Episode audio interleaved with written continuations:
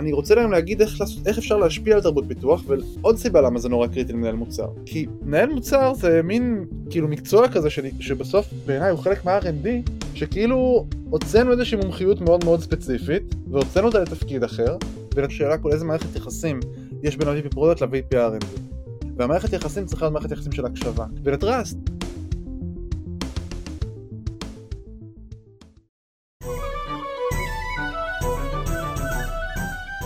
ברוכים הבאים לניהול מוצר גרסת הבמאי, בוקר טוב אייר. בוקר לפנות בוקר, בני, אבל בסדר, רק בשביל לפתח בר, זה נראה לי המרואיין היחיד שאני אהיה מוכן לקום כל כך מוקדם. יואו, איזה כיף לי. אז בוקר טוב לאורח שלנו, יפתח בר ממפתחים חסרי תרבות. אה, בשבילי זה ערב טוב בר, זה כבר לא בוקר, אבל סבבה, אני זורם איתך. אתה לא יודע שבהייטק מתחילים בעשר? אה, לא יודע איזה הייטק, אצלי מתחילים מוקדם. אז היום אנחנו נדבר על תרבות פיתוח, והבאנו את יפתח בר, שיש לו פודקאסט שלם יחד עם אבי יוני רק על תרבות פיתוח, אה, אבל לפני הכל, אה, יפתח, תציג את עצמך. אה, נעים מאוד, אני יפתח. אז אני באמת אחד המנחים של פודקאסט מפתחים חסרי תרבות. אני אספר את הרקע שלי, אני כבר עושה את זה 200 פעם, בתור יזם, אני עושה את זה המון המון פעמים. היום מה שאני עושה, אני CTO בחברה שקוראים לה רייזאפ, זו חברה שמטרתה לעזור לאנשים לצמוח כלכלית. אנחנו בעצם מייצרים אה, תזרים אוטומטי מותאם אישית על ידי התחברות לחשבונות הבנק וכרטיסי אשראי שעוזר לאנשים לקבל החלטות, לדעת בדיוק כמה כסף יש להם להוציא עד סוף החודש ולקבל החלטות טובות, איפה הם רוצים אה, לחסוך יותר, איפה הם רוצים להוציא יותר אפשר ככה להוציא כסף בכיף ולחסוך יותר כסף. אני יכול להגיד שאני באופן אישי, למרות שאני לא 100% קהל היעד, אנחנו יותר מתמקדים ב... משפחות שטיפה יותר אה, אה, קשה להם, אבל אני יכול להגיד לך שגם לי נגיד, אני חוסך פי שתיים יותר כסף מאז שאני משתמש במוצר כל חודש, שזה די מגניב, אני ואשתי, אני אפילו לא יודע איך, אבל המוצר הזה הוא קסם. אה, זה, זה, מה ש, זה מה שאני עושה היום, באופן כללי הרקע שלי, אני בן 35, נשוי עם ילד אחד, אה, עשיתי תואר ראשון מתמטיקה מדעי המחשב אה, וסיימתי בגיל 18, אחר כך הייתי ב-8200 ומאז אני בתעשייה פחות או יותר. זה נראה לי איזה 15 שנות ניסיון כזה עד שהתחלתי אה, לעבוד פה ברייזאפ. אז אה, נחבר למאזינים למי שלא עשה את הקישור, אז היה לנו גם את יובל סמט בפרק 41 על צוותים מועצמים, שהוא בעצם היזם של רייזאפ. אז ככה אפשר לחבר בין מה שיעלה הפרק למה שעלה בפרק שמה. בואו נתחיל בעצם לדבר, לפני שנגדיר בעצם מה זה תרבות פיתוח, למה, אתה יודע, אנחנו פודקאסט למנהלי מוצר, ולמה בכלל תרבות פיתוח מעניינת אותנו כמנהלי מוצר. זו שאלה מעולה, קודם כל זו שאלה בכלל מה זה תרבות פיתוח, נכון? כשאנחנו אומרים תרבות פיתוח זה דבר מאוד uh, כללי, נכון? זה Buzzword, זה כמו להגיד uh, Machine Learning, אני אוהב את אלה שאומרים שהם עושים Machine Learning, זה, אתה יודע, זה כזה, או שעושים Big Data, Big Data זה יותר uh, מילה ש, שמשתמשים בה. אז תרבות פיתוח זה, זה Buzzword קודם כל, צריך, לה, צריך להבין רגע מה זה אומר לפני שמבינים אם זה רלוונטי או לא רלוונטי. עצם השיחה על תרבות פיתוח באופן כללי היא לא רלוונטית כל כך. אז, אז בואו נדבר על דברים ספציפיים, למה תרבות פיתוח יכולה להיות רלוונטית למפתח, למנהלי מוצר, כי בעצם השאלה היא על מה תרבות פיתוח קודם כל באה להשפיע, אה, איזה, איזה דברים אנחנו מכלילים בפנים. לפני הפרק התחלנו לעשות שיחה על איך התרבות שלנו בחברה היא תרבות שבה אנשים צריכים להגיע כל יום לעבודה אה, ולא כל כך עובדים מהבית, האם זה חלק מתרבות פיתוח או זה חלק מתרבות עבודה כללית בחברה, אוקיי? זאת שאלה שצריך אה, לנסות להבין באופן מובהק אם זה חלק מתרבות פיתוח, אז ברור שזה רלוונטי גם למנהלי מוצר, נכון? אם אנחנו יודעים שהמפתחים, אה, אה, אם החלטנו שהמפתחים מגיעים כל יום למשרד כדי לעבוד ביחד, או עובדים עם מנהל מוצר באופן צמוד, בוודאי שזה רלוונטי למנהל המוצר לדרך שבה הוא עובד, כי התקשורת היא שונה, כי הדרך שבה הוא מתקשר עם המפתחים היא אחרת, הדרך שבה הוא, לא יודע, אוסף את הדאטה שהוא צריך לאסוף מהלקוחות, או מעביר אותם למפתחים, או כמה אחריות הוא שם על מפתחים לעומת כמה אחריות יש עליו, אה, אני מדבר אומנם בלשון זכר, אבל זה כמובן רלוונטי גם לנקבה, זה, אה, זה מאוד משמעותי, אפילו ברמה של אם אנחנו מגיעים ביחד למשרד כל יום או לא. אה, עכשיו זה תרבות ב-level הכי הכי גבוה, יש גם את הדברים היותר קטנים. תרבות פיתוח הרבה פעמים מדברים על איך אנחנו איך אנחנו מתקנים באגים בחברה, איך אנחנו לוקחים technical debts, האם אנחנו אה, אה, עושים דברים quick and dirty או שאנחנו לוקחים ועושים design all the way ומנסים, אה, אה, אה, ומנסים בעצם לעשות פתרונות שהם יותר רובסטיים, יותר גנריים, זה רלוונטי למנהל המוצר, אם אני עושה פתרון שהוא יותר גנרי או פחות גנרי? אז באופן אישי אני חושב שהתשובה היא חד משמעית כן. אה, למנהל המוצר ככל שיותר בקונטקסט ויותר יבין מה מפתחים עושים, אני חושב שהוא ידע יותר טוב גם לעזור לקבל את ההחלטה איפה יש מקום למשל לעשות משהו שהוא מאוד מאוד גנרי, ואיפה יש מקום לעשות משהו שהוא נורא נורא ספציפי. אני חושב, באמת לפני שנצלול, ואנחנו נצלול המון המון פרטים של תרבות פיתוח, אני חושב שזה קריטי, תרבות פיתוח צריכה לעניין גם את הפיתוח וגם את מנהל המוצר, וזה מה שצריך לעצב ביחד. הרבה מנהלי מוצר אומרים לא, זה בעיה של אה, VPRND, זה בעיה של הפיתוח, אנחנו נתאים את עצמנו, ולדעתי זה אחד הדברים שהכי משפיעים על היכולת שלנו כקבוצה, אתה יודע, דיברנו על צוותים מועצמים, אה, להביא ערך ללקוח באיכות ומהר, אוקיי? הרבה הרבה יותר מכל דבר אחר. אם ניקח דוגמה קיצונית רק כדי להמחיש, נכון שרוב החברות כבר לא עובדות ב-waterfall, אבל נגיד waterfall לעומת agile זה תרבות פיתוח, אז אם אתה עובד ב-waterfall ב-release של, לא יודע, שלושה, ארבעה חודשים, אין לי שום יכולת אה, לתת התחייבויות קצרות טווח ללקוחות, נכון? אז הנה דוגמה ממש ממש קיצונית לאיך תרבות הפיתוח משפיעה עליי אה, כמנהל מוצר. והאמת שבהיסטוריה שלי, אני חושב שזה אחד הדברים שהכי עיצבו אותי, וזה באמת איזה שש-שבע שנים אחורה, שנכנסתי לארגון שעבד בווטרפול, כאילו, וכתבתי דרישות למוצר חדש. אפשר לשמוע? כן, כן, זה היה עוד היסטוריה. זה אחרי שעבדתי באג'ל, חזרתי אחורה, ואז אמרתי, טוב, לוקח להם, הבנתי שייקח להם חצי שנה לפתח. מרגע זה הפסקתי לעשות שום דבר אחר, בתור מנהל מוצר, הלכתי לדבר עם VP R&D, כאילו, דחפתי את כל הארגון ל-agile, זה לקח אומנם שנה, בסדר, אבל אין לי מה לעשות, חבל על הזמן שלי, כן? כאילו, זה הערך הכי גדול שאני יכול לתת רגע לחברה, לשנות את התרבות פיתוח שלהם. אני חושב שהבאת קצת דוגמה אפילו קיצונית עם ה-agile בכוונה ב-waterfall, בכוונה, אז אני, אני בואו ניתן משהו קצת יותר day to day, שקצת אולי יותר רלוונטי להרבה מהאנשים שמאזינים.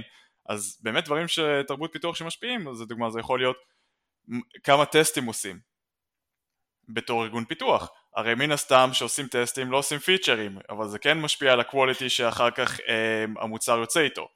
אז זה למשל משהו שהוא די יושב בתוך תרבות פיתוח. דוגמה אחרת זה למשל יכול להיות איך מנהלים פוסט מורטמס בארגון שלי.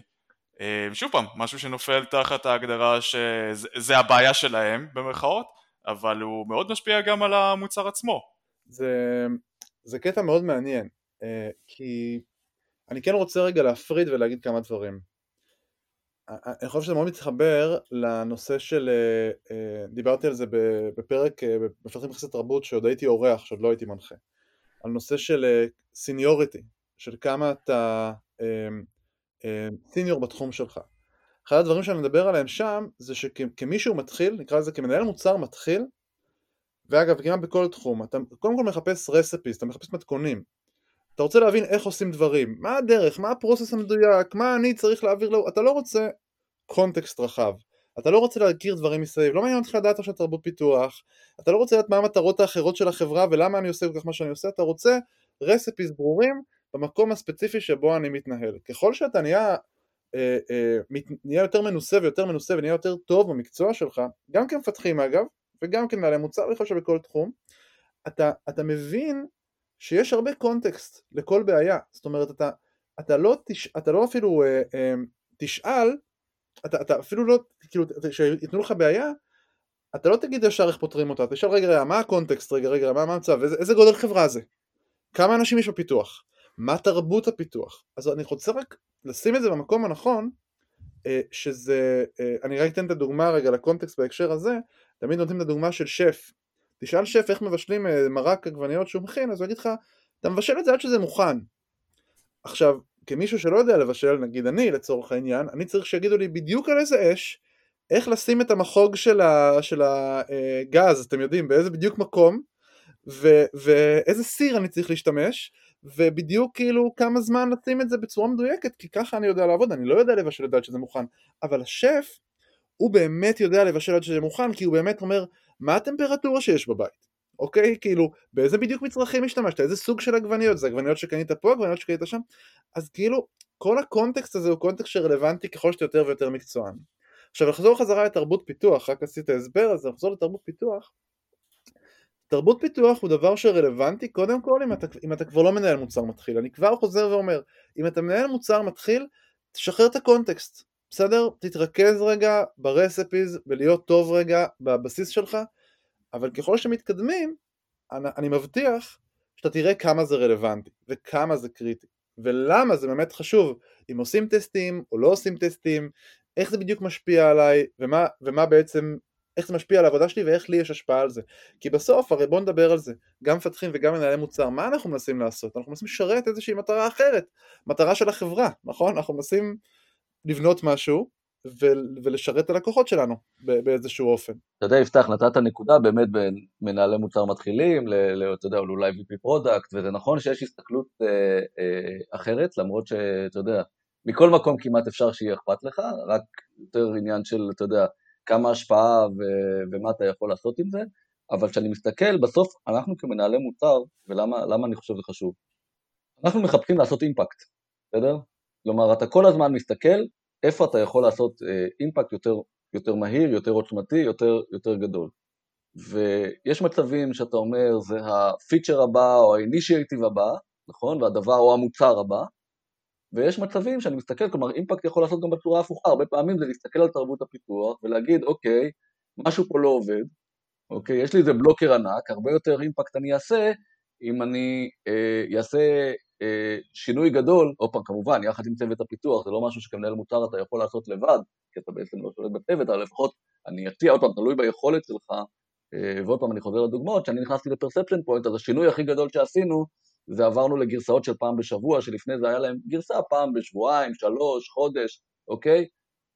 זה עשה שינוי אדיר במה שאפשר לדלבר ללקוחות.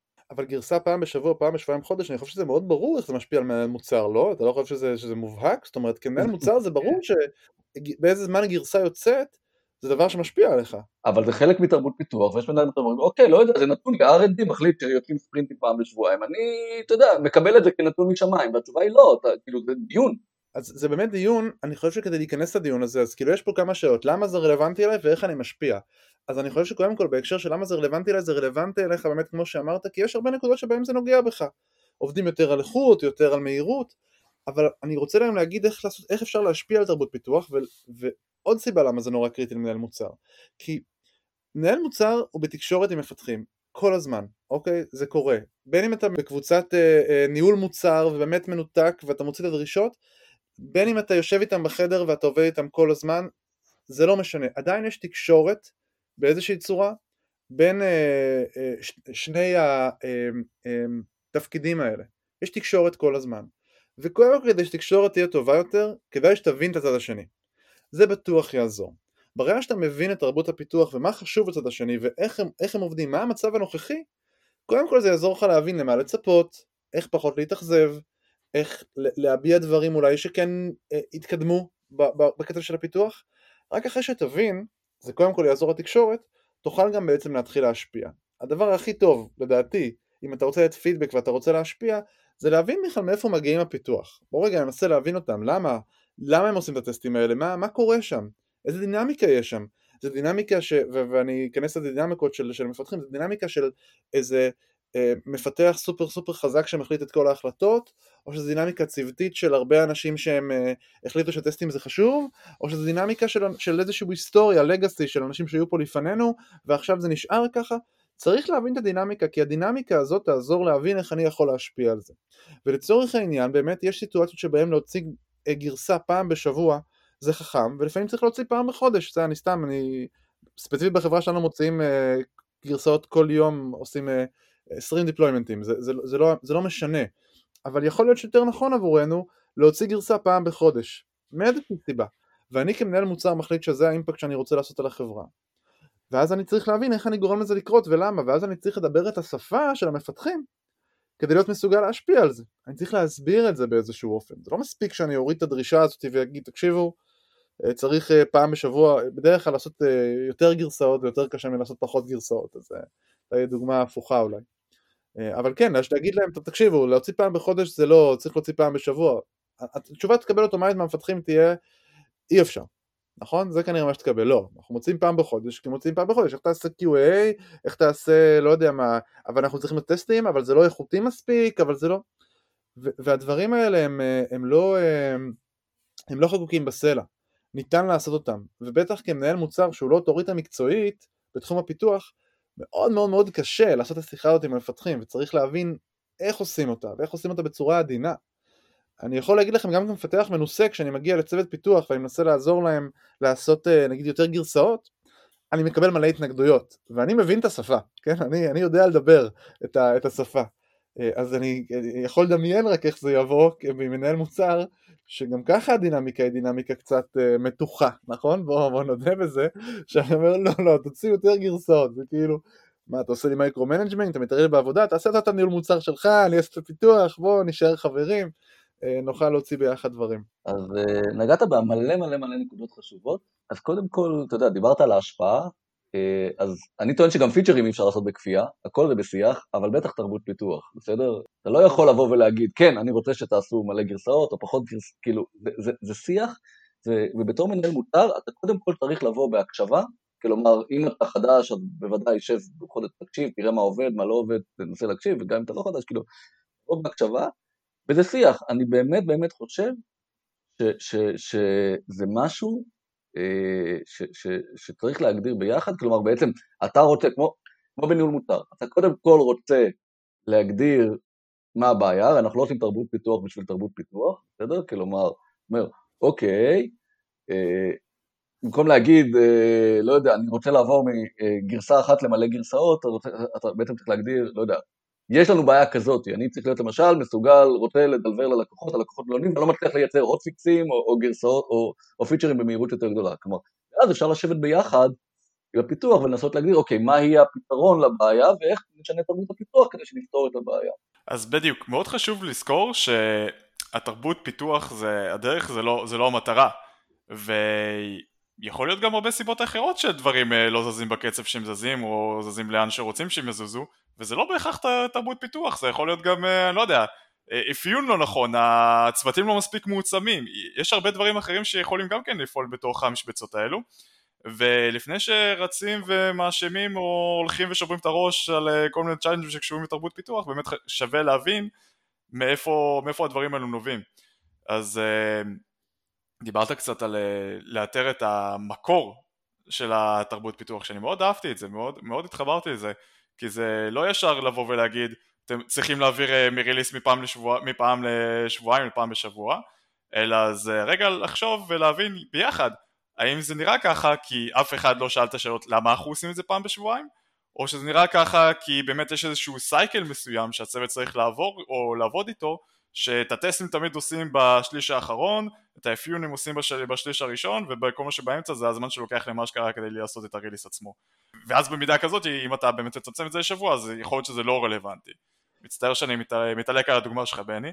ושוב פעם, מאוד מאוד מאוד חשוב לזכור שהתרבות פיתוח זה לא זה לא המטרה, זה הדרך. כי הרבה פעמים אנחנו קצת מפספסים את העניין הזה, אני חושב, בפרקים, ואנחנו לא מדגישים את זה מספיק. קודם כל, כמנהל מוצר טוב, אתה צריך להיות מסוגל להזיז דברים בארגון שאין לך השפעה, אין אין לך סמכות עליהם, נכון? צריך להיות מסוגל לעשות את זה.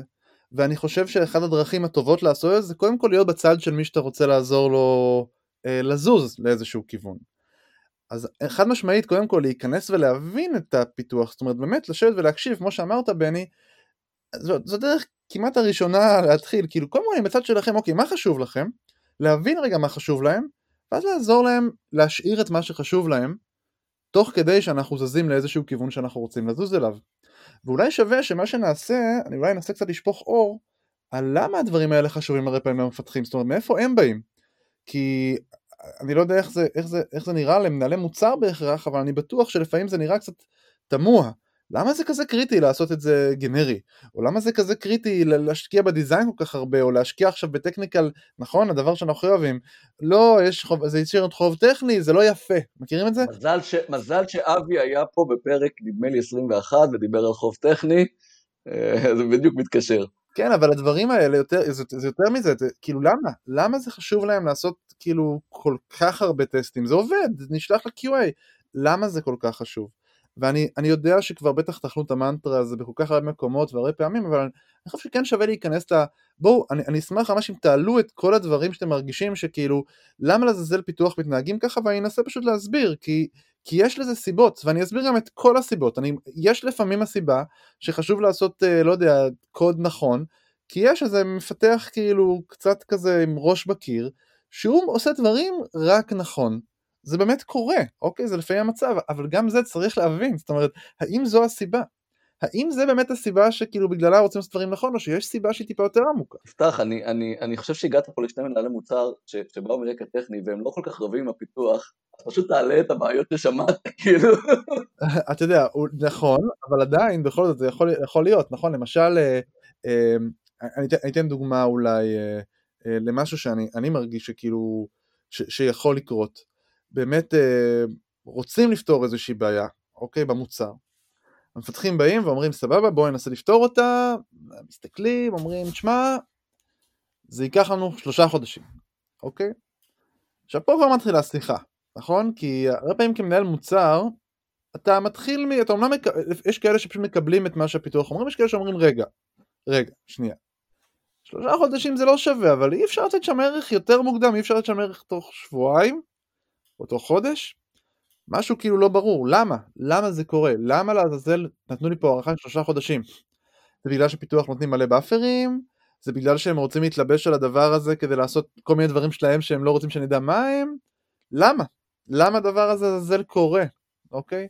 זה גם אגב חלק מתרבות, זאת אומרת אם אני ארגון שנותן הרבה באפרים, זה אגב חלק מתרבות שקשורה לפיתוח גם מול המוצר, זה אומר שיש אה, חוסר אמון אה, די משמעותי בין המוצר לפיתוח, שאנחנו נותנים הרבה באפרים, כי חבר'ה, אתם לא משחררים, אתם לא, לנו, אתם לא מקשיבים לנו, לא נותנים לנו לעשות אה, דברים שאנחנו רואים כחשובים. אז אתה יודע, זה הרבה פעמים זה קשור, וזה גם תרבות פיתוח, נושא של שקיפות, כן? ו- ואם אתה רוצה שקיפות מהפיתוח, אז אתה, אתה צריך כמנהל מותר לתת את השקיפות בצד החזרה, כן? ואז אתה בא ואומר, אוקיי, נגיד, הדוגמה שלך, זה הערך שאני רוצה, אני רוצה אותו, אני יכול לקבל אותו במנות כאלה, ועכשיו אתה מבקש, כי ככה, אתה יודע, כי ככה אני צריך בלקוח, פה אפשר להתפשר, פה אפשר להתפשר, ואז אתה יכול לקבל משהו יותר גמיש מהפיתוח, ואתה גם יכול לשאול, אוקיי, למה זה שלושה חודשים? בדרך כלל, הרבה פעמים, כשאתה אומר, בוא, בוא נלך על ארגון שלא עובד עם באפרים, אבל יכול להיות, כמו שאמרת, שצריך לעשות פה איזה שינוי ארכיטקטוני גדול, אה, ואז צריך להיכנס לשיחה לא פשוטה, שגם אם אני לא מבין למה, אני לפחות מבקש את הסיבות, בסדר? כלומר, בוא תסביר לי מה, מה, אתה יודע, מה ייפגע בעתיד, אתה יודע, אם לא נעשה את השינוי הארכיטקטוני, נעשה את זה יותר פרטאצ'י, ונביא ערך מהר, אוקיי? כלומר, כל השיקולים, ואז באמת אפשר להחליט ביחד. כלומר, לפעמים יהיה נכון לקחת את כל השלושה חודשים, אה, לפעמים יהיה נכון לקחת את הסיכון ולהגיד, אוקיי, למרות שאתם רוצים, אנחנו נדחה את השינוי הזה לעוד שנה, כי כרגע אנחנו יכולים להחזיק, ב, אתה יודע, עם אה, דבק ו, ופלסטרים. ואני אצטט מישהו שאני מכיר, ואני אגיד גם תלוי מה הקונטקסט. אה, מחברה שיש לה 20 לקוחות ב production ורוצה לעשות איזשהו משהו שלוקח שלושה חודשים, אולי באמת יכולה לקצץ חלק מהדברים כי אין לקוחות ב production אז גם אם יש data שהוא לא נכון שום דבר אף אחד לא, לא ייתקע מזה.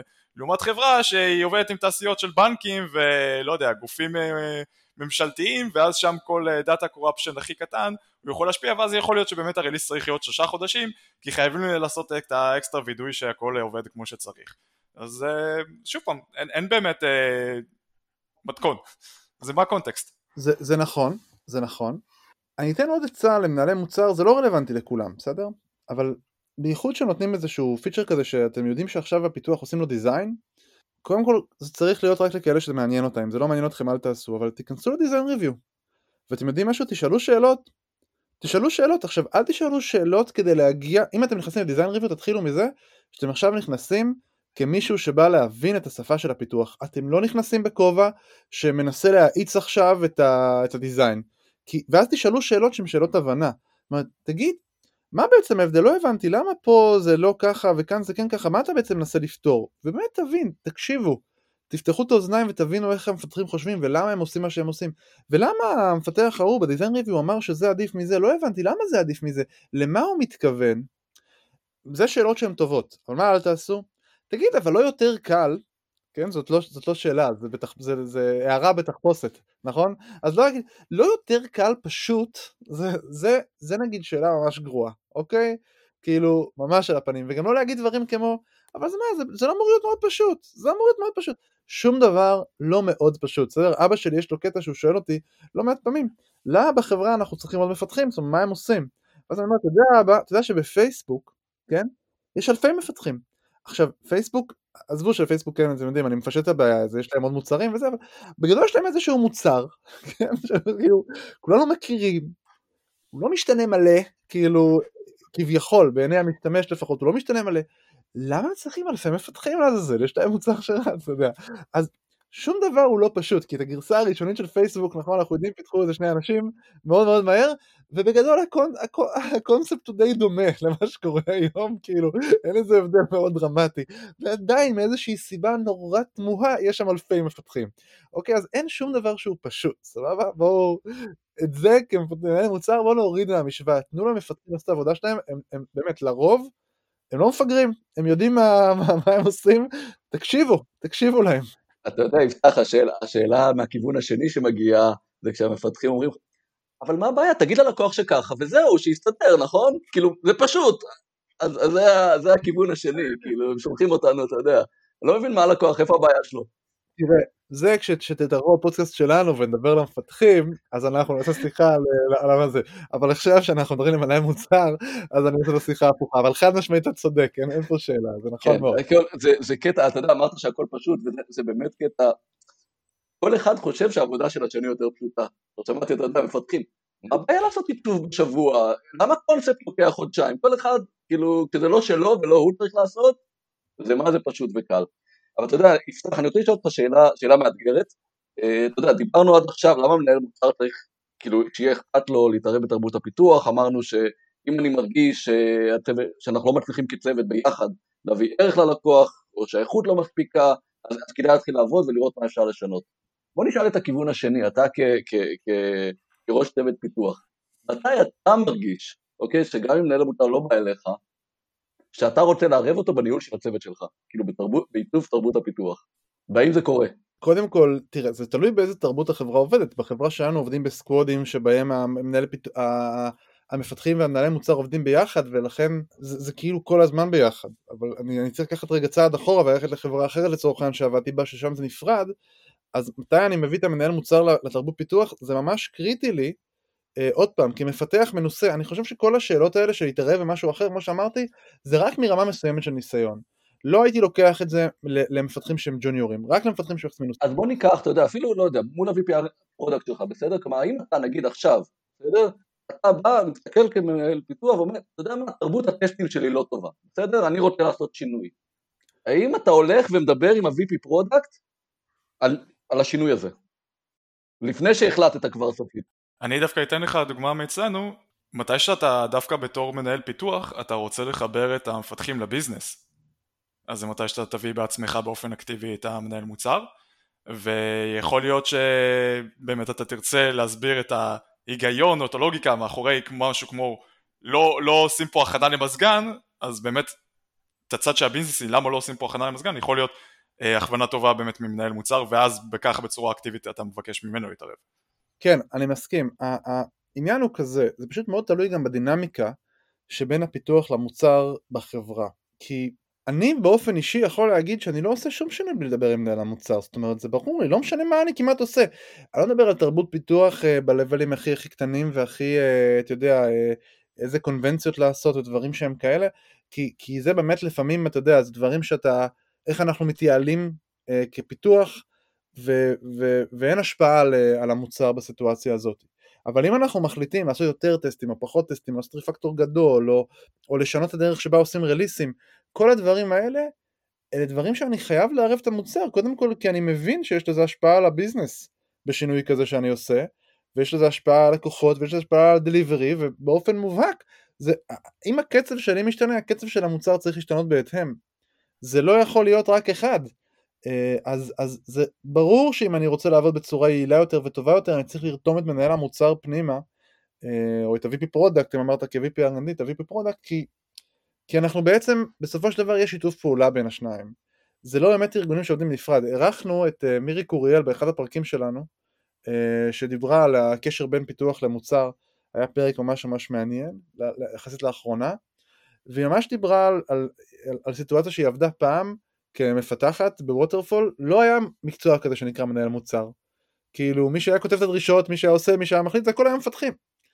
מנהל מוצר זה מין כאילו מקצוע כזה ש... שבסוף בעיניי הוא חלק מה-R&D שכאילו הוצאנו איזושהי מומחיות מאוד מאוד ספציפית והוצאנו אותה לתפקיד אחר זה קצת כמו להגיד uh, Backend Developer, Frontend Developer ולא יודע, Application Developer בסוף זה פיתוח ונתנו לזה איזשהו אה, אה, שם אחר עם מומחיות ספציפית, במקרה של product זה מומחיות שהיא יותר עסקית, והיא לא מומחיות נטו טכנית, אבל זה עדיין, אם מסתכל על זה בעיניי זה חלק מאותו הדבר, הם שניהם משרתים את אותו הדבר אחד לאחד, זה מאוד מאוד קשה לעבוד נפרד ולא יד ביד, לעבוד בנפרד זה כל הקצב של הארגון הוא אחר, לכן כמעט כל דבר שאני עושה בפיתוח, בעיניי הוא כמעט, כמעט תמיד קשור למוצר, באמת, כמעט כל דבר שאני עושה הוא קשור למוצר. אז uh, אני חד משמעית מעדיף שיהיה שיתוף פעולה בין uh, ארגון המוצר וארגון הפיתוח uh, בחברה, כדי להתקדם בקצב מהיר וסנכרון שהוא מאוד מאוד טוב, התקשורת שם חייבת להיות ממש טובה. בוא ננסה נקודה רגישה אחרת, אתה יודע, כאילו... א', אתה יודע, כשיש פה הרבה מנהלי מוצר שישמעו אותך, יגידו, מה, זה חלק מהפיתוח, יקפצו עליך, אז, אז, אז אני, אני, אני מסכים, אבל, כלומר, אני לא מסכים עם זה שאמרת זה הוצאה מהפיתוח, אתה יודע, הוצאנו וזה תפקיד, נכון שמנהלי מוצר לפני 15 שנה היה פחות, אבל זה לא אומר שלא היה חסר. Uh, זה בהחלט תפקיד בעיניי נפרד מהפיתוח, אבל עובד מאוד מאוד, כאילו, זה מקשה אחת, אני מסכים, כאילו, כאילו זה, בסוף יש, אתה יודע, אם כן נחזור ל, ל, ל, לצוותים האוטונומיים, יש פה צוות מוצר, שמורכב ממנהלי מוצר, וממפתחים, ומבדיקות, והם לא יכולים לא לעבוד ביחד, כן? אני, אני, אני לא רוצה, אני לא מזלזל חלילה בתפקיד הזה או משהו כזה, אלא אני פשוט אומר, היסטורית, זה לא תפקיד שהיה. ואז לקחו חלק, ש... אחריות שהייתה על ה-R&D באיזשהו אופן, והחליטו לעשות משהו טיפה יותר מתוחכם, כמו שהפכו waterfall agile, כמו שעשו מלא דברים שהם טובים באופן כללי אה, אה, בתעשייה, גם זה שינוי שהוא חיובי והוא לטובה. אני לא חושב שהוא שינוי שהוא לרעה בשום צורה, ואני לא רוצה להגיד ל product חלק פיתוח, תגיד שהפיתוח חלק מה product, אני לא רוצה להיכנס לאגו, זה לא העניין. העניין הוא שזה פשוט, זה, זה כמעט, זה, זה חלק אינטגרלי בעבודה, אתה יודע, זה לא, זה לא נפרד. ההפרדות, הסכנה היא באמת שהן מייצרות הפרדה אמיתית.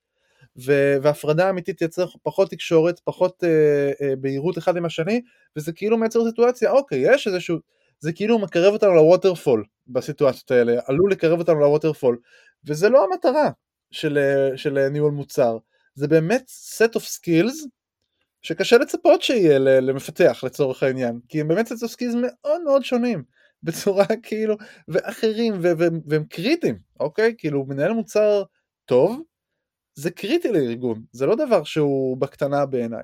שוב, יודע, תלוי איזה ארגון, איזה זה, אבל בגדול 90% מהארגונים ככה, מה, לפחות, אם לא 95, uh, top of my head. אז, אז הזכרת אגו, ו, ובוא נדבר, אז אז, אתה, אז אתה עובד בחברה מושלמת, ואני עובד כמו שאתה יודע שהפיתוח עובד עם ניהול המוצר.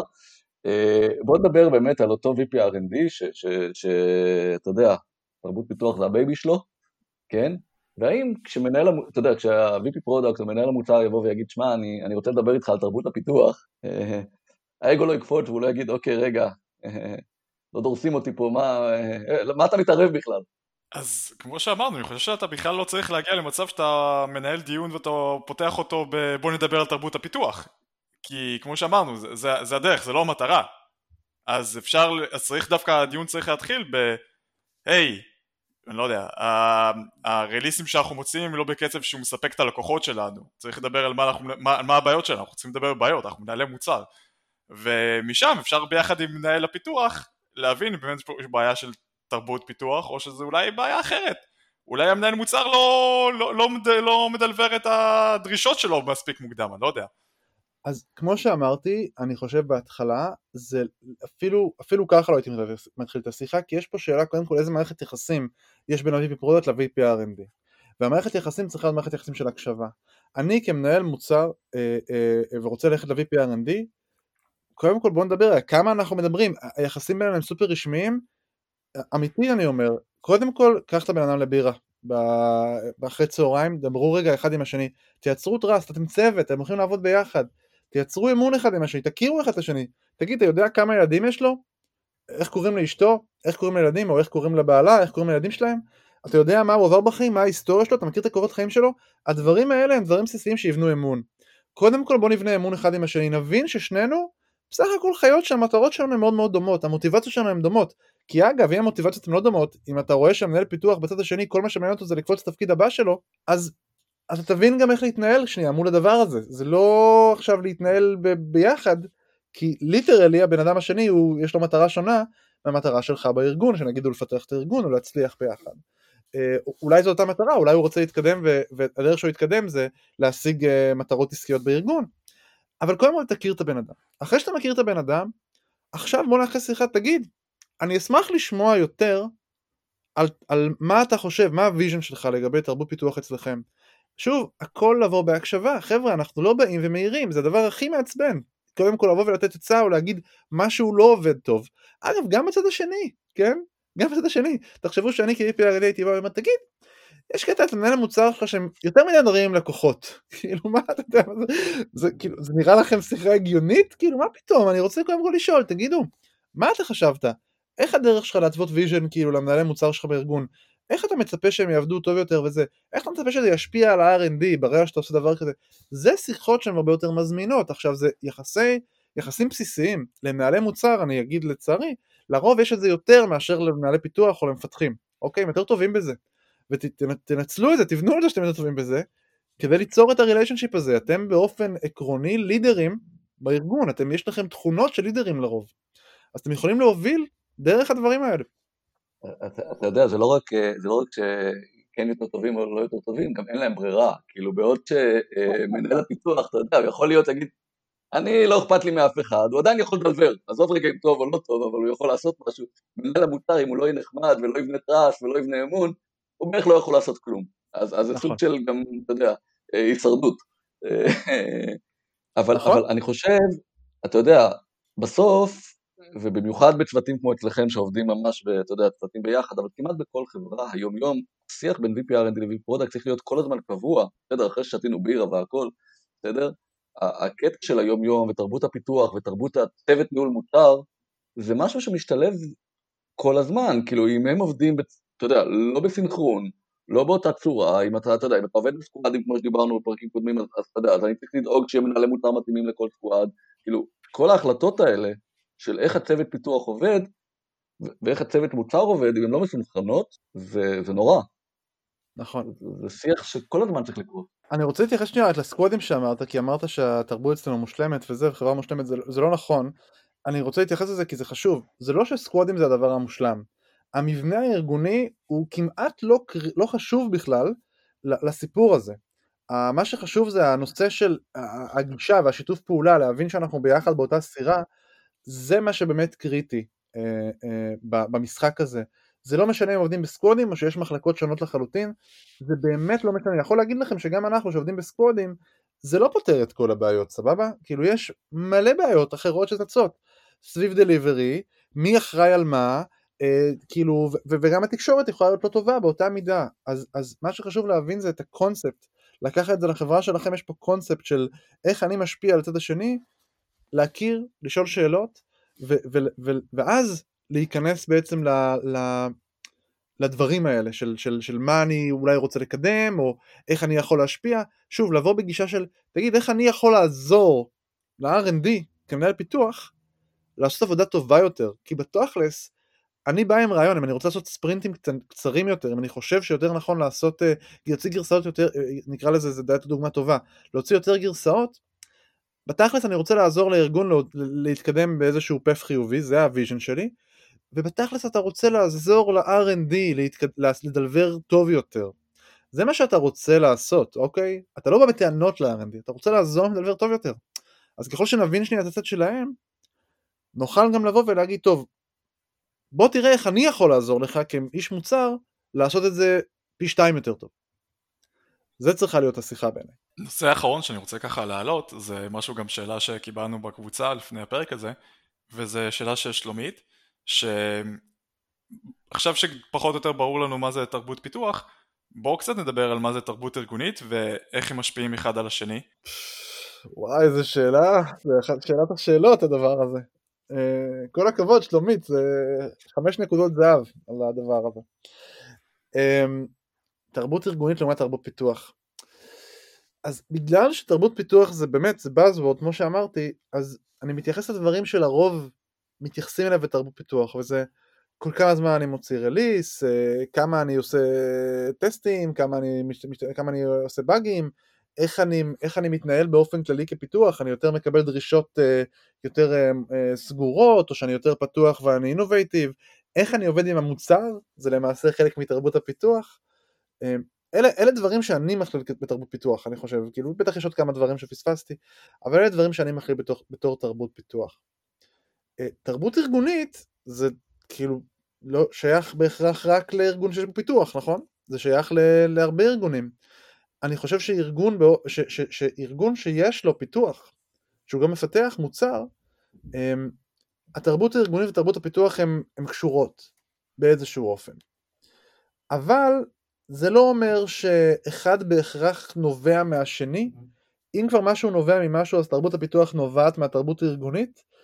אצלנו לצורך העניין בחברה זה, זה קשור כי אני באמת חושב שהערכים המרכזיים של החברה שיש לנו, אצלנו זה עבודת צוות ענווה והכל אפשרי, זה שלושת הערכים, ה-core values שלנו, אז אני חושב שתרבות הפיתוח מושפעת באיזשהו אופן מהדבר הזה, אבל לא רק, כי יש בתרבות הפיתוח פן שהוא מאוד מאוד מקצועי, בדלבור. במקרה שלנו, עבודת צוות ענווה והכל אפשרי זה משפיע על המקצועי בכל מיני מובנים, אבל זה מאוד רך, זה יותר משפיע על איך אנחנו מתנהגים כארגון, איזה משימות אנחנו לוקחים על עצמנו, איך אנחנו פועלים במשימות.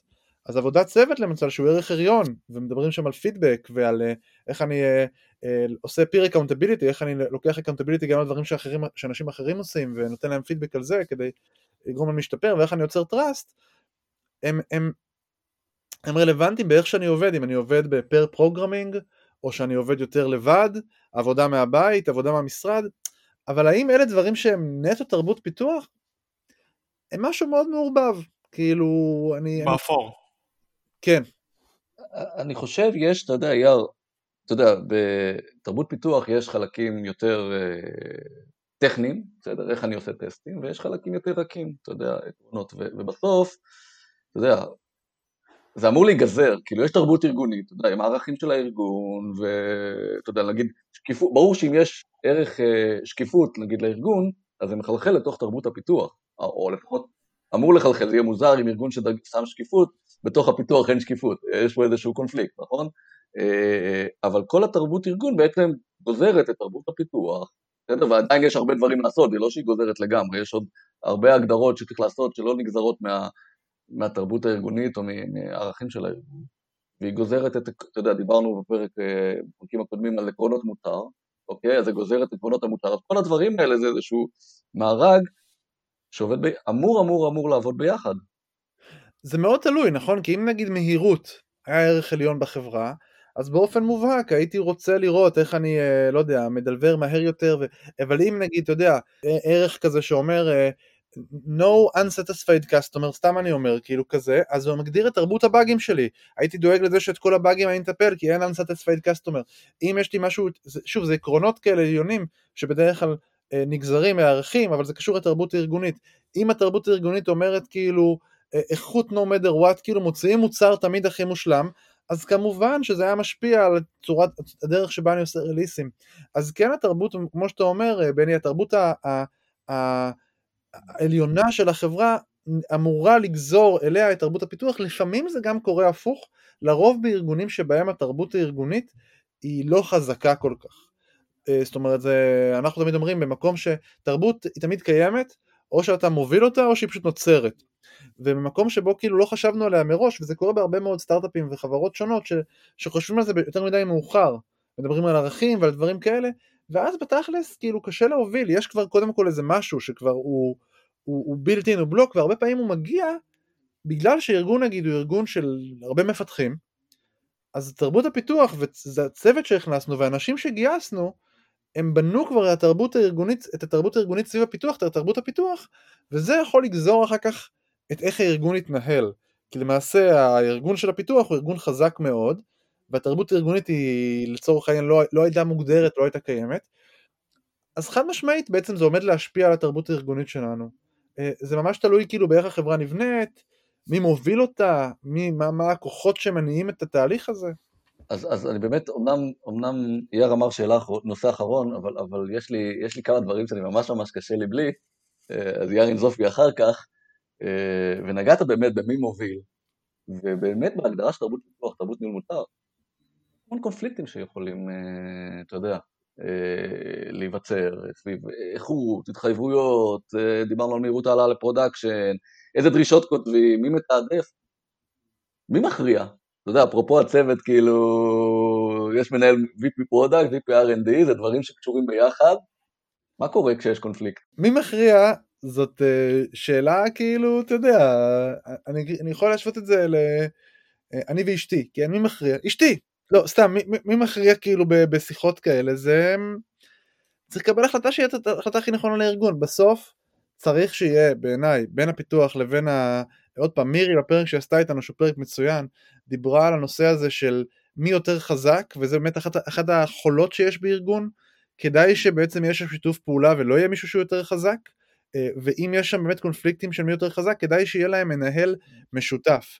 בסיטואציה שבה הארגון בנוי בצורה שאחד כפוף לשני, או שאחד נגיד כפוף למנכ"ל והשני לא כפוף למנכ"ל, זה יכול לייצר קונפליקטים מאוד מאוד בעייתיים. אז אני רק אוסיף ואגיד, כאילו, אם באמת הגענו לנקודה של מי מכריע, כנראה שנינו הפסדנו. אם יש מישהו שבסוף מכריע, שני הצדדים לא יהיו מרוצים כי אחד כפו עליו ואחד אה, הגיעו לאחר רק בגלל שבא מישהו יותר חזק והכריע את זה. אז באמת זה צריך להיות משהו שמגיע מתוך הבנה, מתוך הסכמה, ששני הצדדים רוצים ביחד לעשות משהו של לטובת הארגון. אז אה, באמת זה לגבי השאלה הזאת. באמת אם אין, אתה יודע, אם אין סינכרון מהותי, אז כמו שאמרת יאר, אנחנו בעיה הרבה יותר גדולה ממי שמחליט, ויש פה, פה איזה צורך אה, בסינכרון ואחריות משותפת. כן, אבל אני רוצה להגיד רק על קונפליקטים, דיברת על קונפליקטים, קונפליקטים זה טוב, אוקיי, בואו רגע רק אה, נשים, נשים את זה על השולחן, קונפליקט נשמע כמו דבר רע, הוא דבר טוב, הוא דבר טוב כשיש אמון ואפשר להתפתח ביחד, וגם לא צריך להתרגש מקונפליקטים.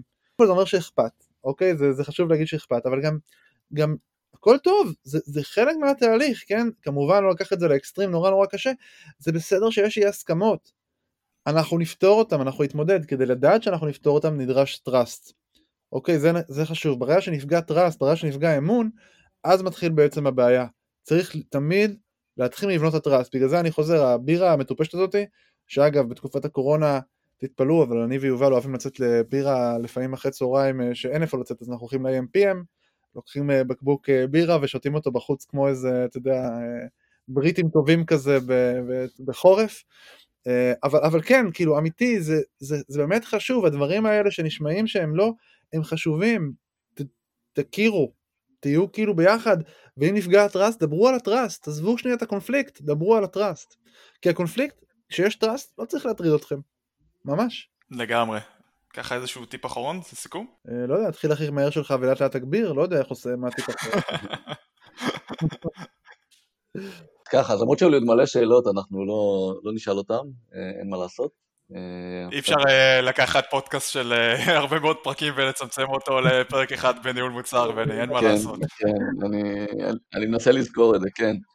אז הטיפ שלי זה באמת לזכור שתרבות הפיתוח מאוד מאוד משפיעה עלינו כמנהלי מוצר, על היכולת גם ללמוד מה עובד, מה עובד ללקוחות, מה לא, גם כצוות להביא להם ערך, ואולי, ואתה יודע, דיברנו על זה קצת, נגענו יותר מאיזה תרבות פיתוח, שאתה יודע, בסוף לכל ארגון יש נותרת תרבות פיתוח אחרת, ואין פה אה, זאת יותר טובה מאחרת, צריך לראות מה התרבות פיתוח שעובדת לארגון.